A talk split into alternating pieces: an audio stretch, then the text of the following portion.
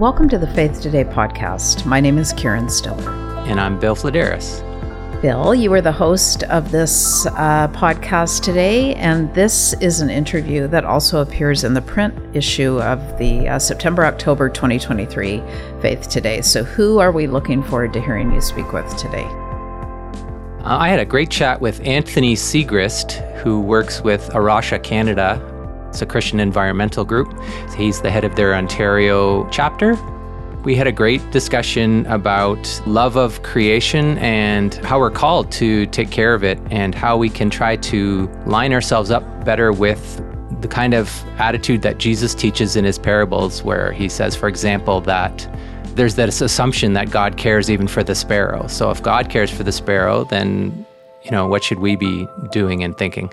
So, sometimes when we're talking about environmentalism within the Christian community, I find it's almost like a you're for it or you're not. You know, you're involved or you're not kind of thing. Does this interview hit both of those sides, so to speak, or, or maybe my perception's wrong?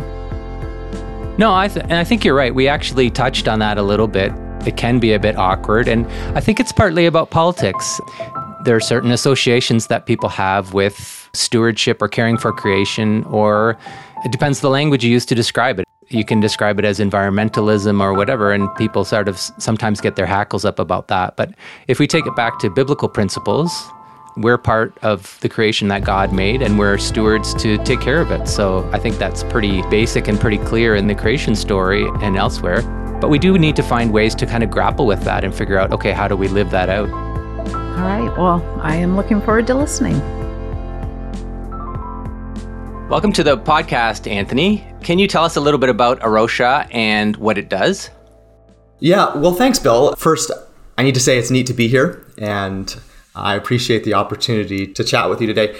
So, A Rocha has been working in Canada for about 20 years, and we are a Christian nature conservation organization. So that means we are working to conserve species and places. That means we're involved in environmental education and in some places, some gardening or su- some sustainable agriculture. The other thing that we really love to do is we love to work with churches and encourage them in the ways that they are or the ways that they could be caring for creation as a part of their ministry in the community. But A Rocha Canada is a part of an international network of Christian conservation organizations in more than 20 countries around the world and active for more than 40 years. So we've got lots of colleagues uh, working in all kinds of locations around the world, and it's really a privilege to be a part of that global network. Oh, that sounds awesome. So you, as Ontario director, you get to go around to Ontario churches and kind of encourage them in thinking about how caring for the environment could be part of their ministry. Would that be accurate? Yeah, absolutely. That's a part of what I do. I give some leadership to our Ontario team, but I love to respond to invitations from from churches. And sometimes that's giving a sermon, sometimes it's speaking to a Sunday school group, sometimes it's connecting with a green team or a pastor who wants to know how can we get started in living out this call from God to care from creation. And it's fun to exchange ideas. It's fun to hear what churches are doing. There's a lot of creativity going on in churches across the province, particularly as congregations are listening to young people. And so it's neat to see that intergenerational exchange happening. And as an outsider, I get to float in, sometimes offer some ideas, and hear reports about what's going on in congregations. And so it's pretty neat.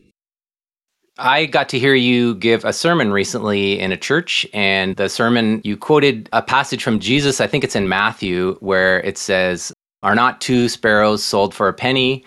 Yet not one of them will fall to the ground without our Father's care. So, in that sermon, you were comparing God's care for these very common birds and our lack of care for them. And so, I wanted to maybe start there and say, when we fail to show care for creation, are we kind of out of sync with what Jesus is teaching there or what God might be calling us to do? Is that kind of one of your messages? I think we are. I think we're out of sync.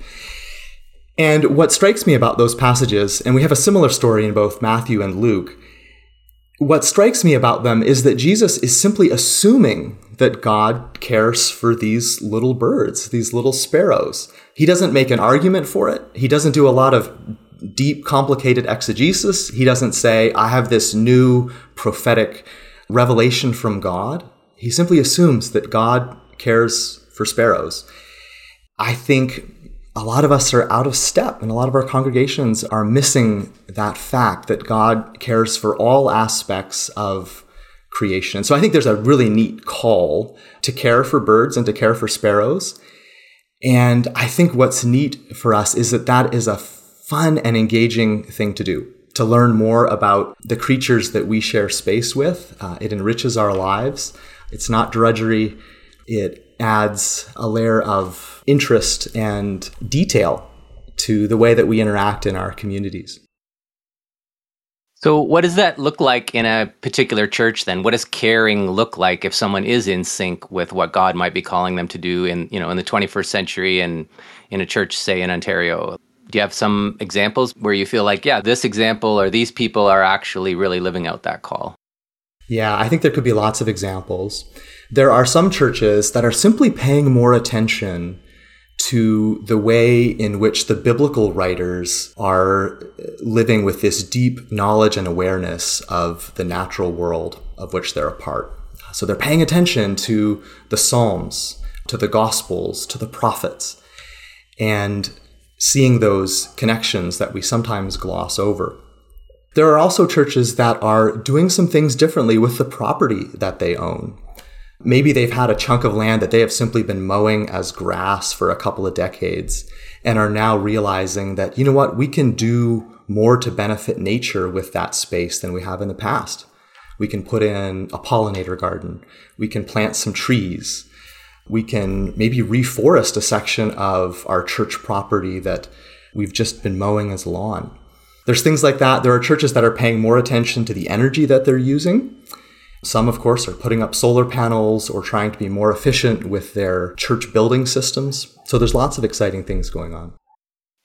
Would you go so far as to think about or talk to people about in, in, their homes as well, like outside of the church? Like in my home here in Hamilton, Ontario, my wife and I have been talking about actually putting in some more natural plants or pollinator type garden. So, are there things that you talk about like that as well, or do you more focus on helping churches to think about their base? Well, I certainly like to encourage people to do those kinds of things. Uh, I think those are wonderful ways to be good stewards of that little part of the earth that we have responsibility for. It's not my area of expertise, and so I like to point people to community organizations that have lots to offer in that vein. Here right. in Ontario, we have our conservation authorities, which do lots of work informing the public and educating the public about things that we can do on our properties to be beneficial to wildlife. So a group like yours can also be a sort of a referrer then and tell tell people about resources around them that or encourage them to check out what might be around them that they don't haven't thought of or don't know where to look. Yeah, that's right. Okay, let me raise another question about something else that you wrote or talked about or sermonized about. I was looking on your website and there's a post there where you talk about something called cheap hope for the environment. I thought that was a really interesting concept and I wondered if you could explain that for our listeners. What do you mean by cheap hope? Yeah, well, for those that know the work of Dietrich Bonhoeffer, you might realize that I'm riffing off a phrase that Bonhoeffer uses. So, a part of Bonhoeffer's experience of the church was asking this question how did, how did we get things so wrong? How did we miss the call to care for people and the call to justice? So, in his own context, Bonhoeffer is saying, well, we've used this very valid concept of grace, but in a way, maybe we've overused it or we've cheapened it. So I think we're tempted to do the same thing with hope. You know, we often get asked, my colleagues and I, about hope. You know, how are we hopeful? And I think that there's a risk of simply sticking in hope when we're we're worried about the future of God's good earth. Or, or just sticking in hope when we don't know what to do and don't want to take the time to figure out what to do. And so I think a reliance on hope that doesn't ask anything of us, that doesn't cost us anything, that doesn't require us to be engaged and to be a part of the solution, I think that's cheap hope. Yeah, okay. I think that's quite profound, really. I had never heard that expression before, that idea, but now I'm starting to see it around me a fair bit. So I appreciate that you that you kind of came up with that. I'm sure I've borrowed it from someone. That's one of the the downfalls of a lifetime of reading and listening. That's okay. I'm it's new to me and I'm glad to I'm glad to hear about it. To me it brings home how serious our call is. But we hear a lot of serious calls about the environment and I wonder before maybe we get deeper into that there's also an enjoyment piece about creation. We're also called to enjoy creation, to celebrate, to experience it. So I wondered if you could tell us a little bit about some of your favorite things in creation. Like, do you go camping or do you watch birds? Or what are some things where you say, this is how I enjoy what God has made in the environment around me? When I was a university student, I worked as a wilderness guide. Uh, so spent some some seasons in upstate New York, in Montana, uh, and some other parts of the continent. And so for me, being outside, particularly in wilderness areas, is where I really feel like God is close by. That's where I feel like there are more things right in the world than are wrong. So that's a part of how I take delight in God's world. But another example a few weekends ago, my family and I were at a baseball tournament down in Windsor, and on the way back, we decided to stop at Point Pelee. Point Pelee is a really neat spot for birders. But we just did a walk along the shoreline, and there we were, you know, looking out over Lake Erie, and we're just sitting there, and it was just absolutely beautiful. And then along came these tree swallows. And swallows are just wonderful flyers. They're just masters of flight. Their ability to dive and pull up at the last moment and dart to grab an insect is just as entertaining as I think anything in the world. We have to take the time to sit and observe, to not be so busy that we miss things like that. But those kinds of things are all around us. It's not just the big mountains, it's not just the remote wilderness, but it's small birds close by. Yeah, I love those swallows too. Here in the Hamilton area where I live, we've gone to some places where there are bluebirds, which are not swallows, but same kind of thing, are beautiful to watch. Okay, let me ask you another question then. I was thinking about obstacles. So we have this important, serious call to care for creation, but there's also a lot of obstacles that get in our way. Sometimes, for example, it's just the environment that we, feel, the human environment around us, where we feel like everyone around us is not especially showing care for creation. It seems like maybe everyone around us doesn't care. So we feel awkward or that we don't fit in. How do we stay faithful? How do we find energy to make this a priority when it seems like there's so many examples around us where it's hopeless or other people don't care? I think one of our key challenges is not being overwhelmed by the global scale of these challenges. Yeah, okay, I'll second that. These are global challenges. But if we leave them at that level, it can be absolutely overwhelming. So I think one strategy is thinking about things on a local scale. How can we make a difference in our own neighborhood, in our own city, in whatever sort of space we might have some kind of say over? How can we make a difference? And then celebrating the differences that we see, um, the progress that we see being made. I think that's a part of it. I think also maintaining a practice of prayer, being attentive to who God is. You know, God is the one who's made this covenant with Noah and with all life back in the book of Genesis, saying that it would never again be destroyed. God is the one who has said that all of creation isn't just good, isn't just useful, isn't just okay or nice, but it's very good. It's very good. And if that's the God that we pray to and that we, we worship, I think there's hope.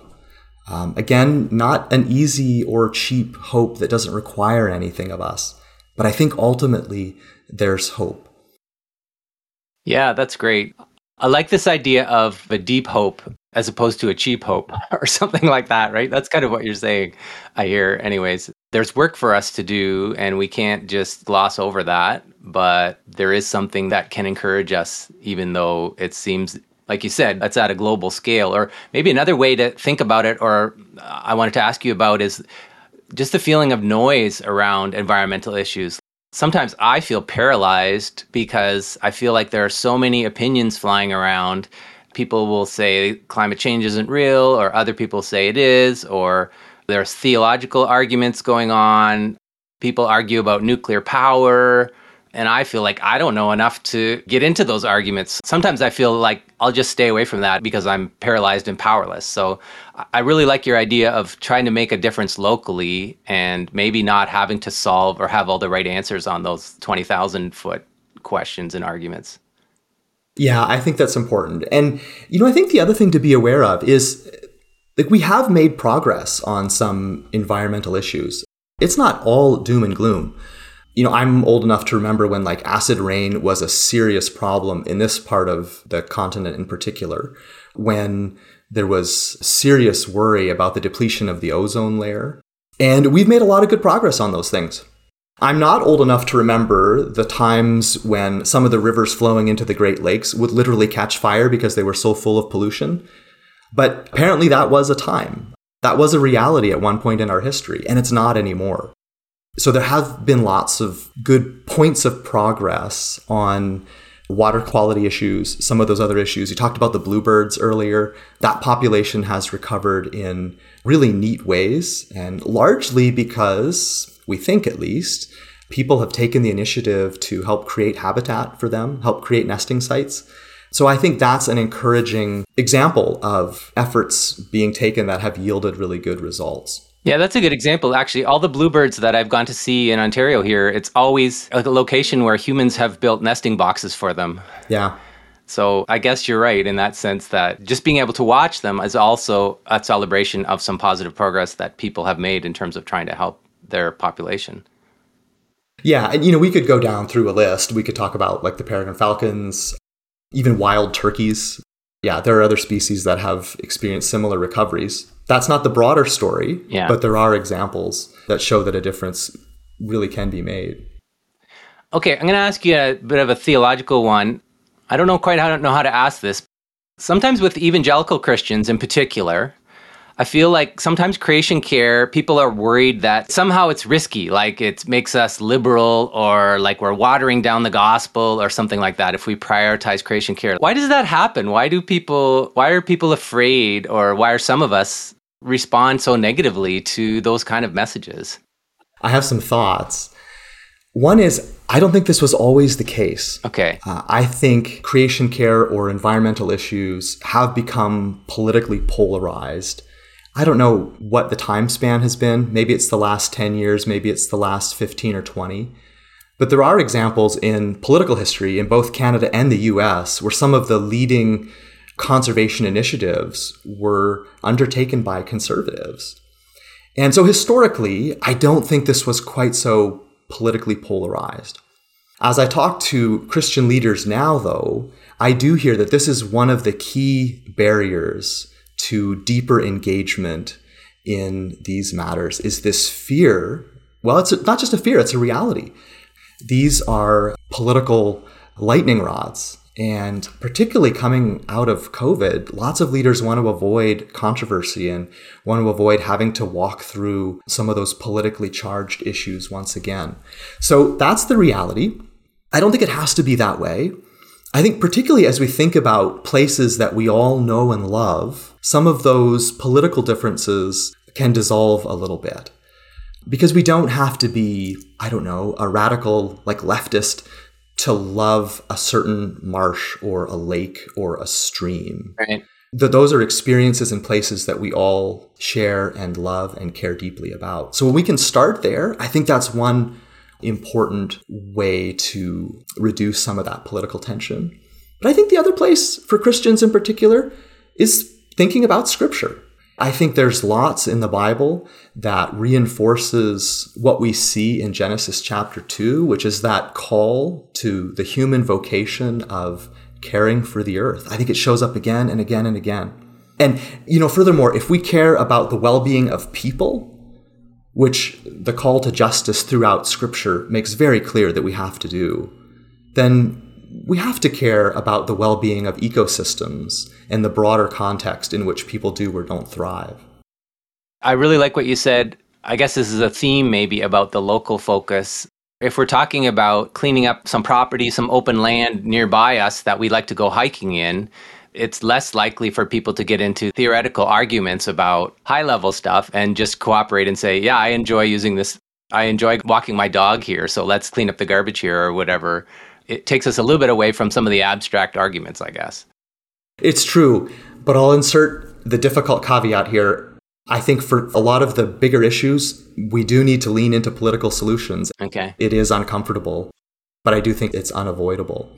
But I think the church is really uniquely positioned because when politicians try to work at these issues, they're bound by these various jurisdictional limits, you know, whether it's a county or a province or even a nation.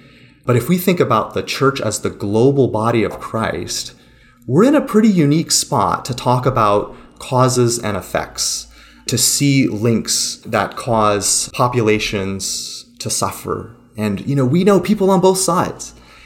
So I think the church can be in a really neat spot to actually knit that conversation back together. That is very encouraging, Anthony. I'm thinking, you mentioned political leaders. I'm thinking about also the challenge that political leaders sometimes have with following through. Maybe that's the word. Some political leaders will say, Yeah, I agree, the environment is really important. But then when they are doing their work leading, they don't actually follow through it falls too far down their list because they're focused on other things and there's no progress made on taking care of the environment. So it must be hard for political leaders to deal with all the various issues that they have and to actually find some way to keep caring for creation somewhere near the top of their file. Do you have any thoughts or encouragement on that? I guess what I hear myself preaching to myself is that there is some need for us to engage politically or in our society in, in terms of encouraging our leaders to keep those issues closer to the top of their to do list. Yeah, I think that's right. And I don't think it needs to be mean spirited or demanding, but consistent reminders that, hey, this is important. We think it's important. And if you're representing us, if you want our votes in the next round of elections, these are issues that are significant. So, yeah, I think being involved in that conversation is important. But I think the complementary piece is thinking about what we do with our money and how we participate in the economy. When we spend money, we're voting for a certain, this is how I think about it, a certain reality, a certain type of human civilization. And we can, oftentimes, we have choices around how we spend our dollars, what sort of products we buy, how we set up our life. We don't all have the same choices, uh, but we often have some. And so I think that's a way to help to shift the systemic challenges that complements uh, how we vote and how we engage our political leaders. Yeah, okay. I think that's right. Is there something else that you would like to share with our listeners? Do you have something that you'd want to encourage them about or make them aware of? You know, my encouragement for folks is always just to try something. You know, if you don't know where to start, doesn't matter, try something. Maybe try tracking the amount of electricity that you use, or maybe just figure out where it is that your garbage goes, or where it is that your sewer goes, or where it is that your water comes from. Get started, do a little bit of investigating, or maybe it's just take notice of some of the birds that are on your property or on your church property or at your school, and just do a little bit of digging. Where do they actually live? Are they here year round? Or are these some of these really interesting birds that might spend the winter in Mexico? So, finding a place to start, beginning to learn, and then paying attention to the call of the Holy Spirit and to your own heart as you begin to get to know God's creation a little bit better. I think it's a joy, and I think there's lots of promise there for each one of us as we just take an initial step. Thank you. That's a very encouraging message. Thank you for joining us today. And our listeners, we'll put in the notes of the program some hyperlinks for our listeners if they want to find out more about A Rocha or other things that we've mentioned in the episode. Thanks again. That's wonderful, Bill. I've really enjoyed the conversation. Thank you very much. Thank you for listening. Check out more podcasts and subscribe to Faith Today magazine for free at faithtoday.ca. This podcast is produced by the Evangelical Fellowship of Canada. If you enjoyed it, please rate or share it.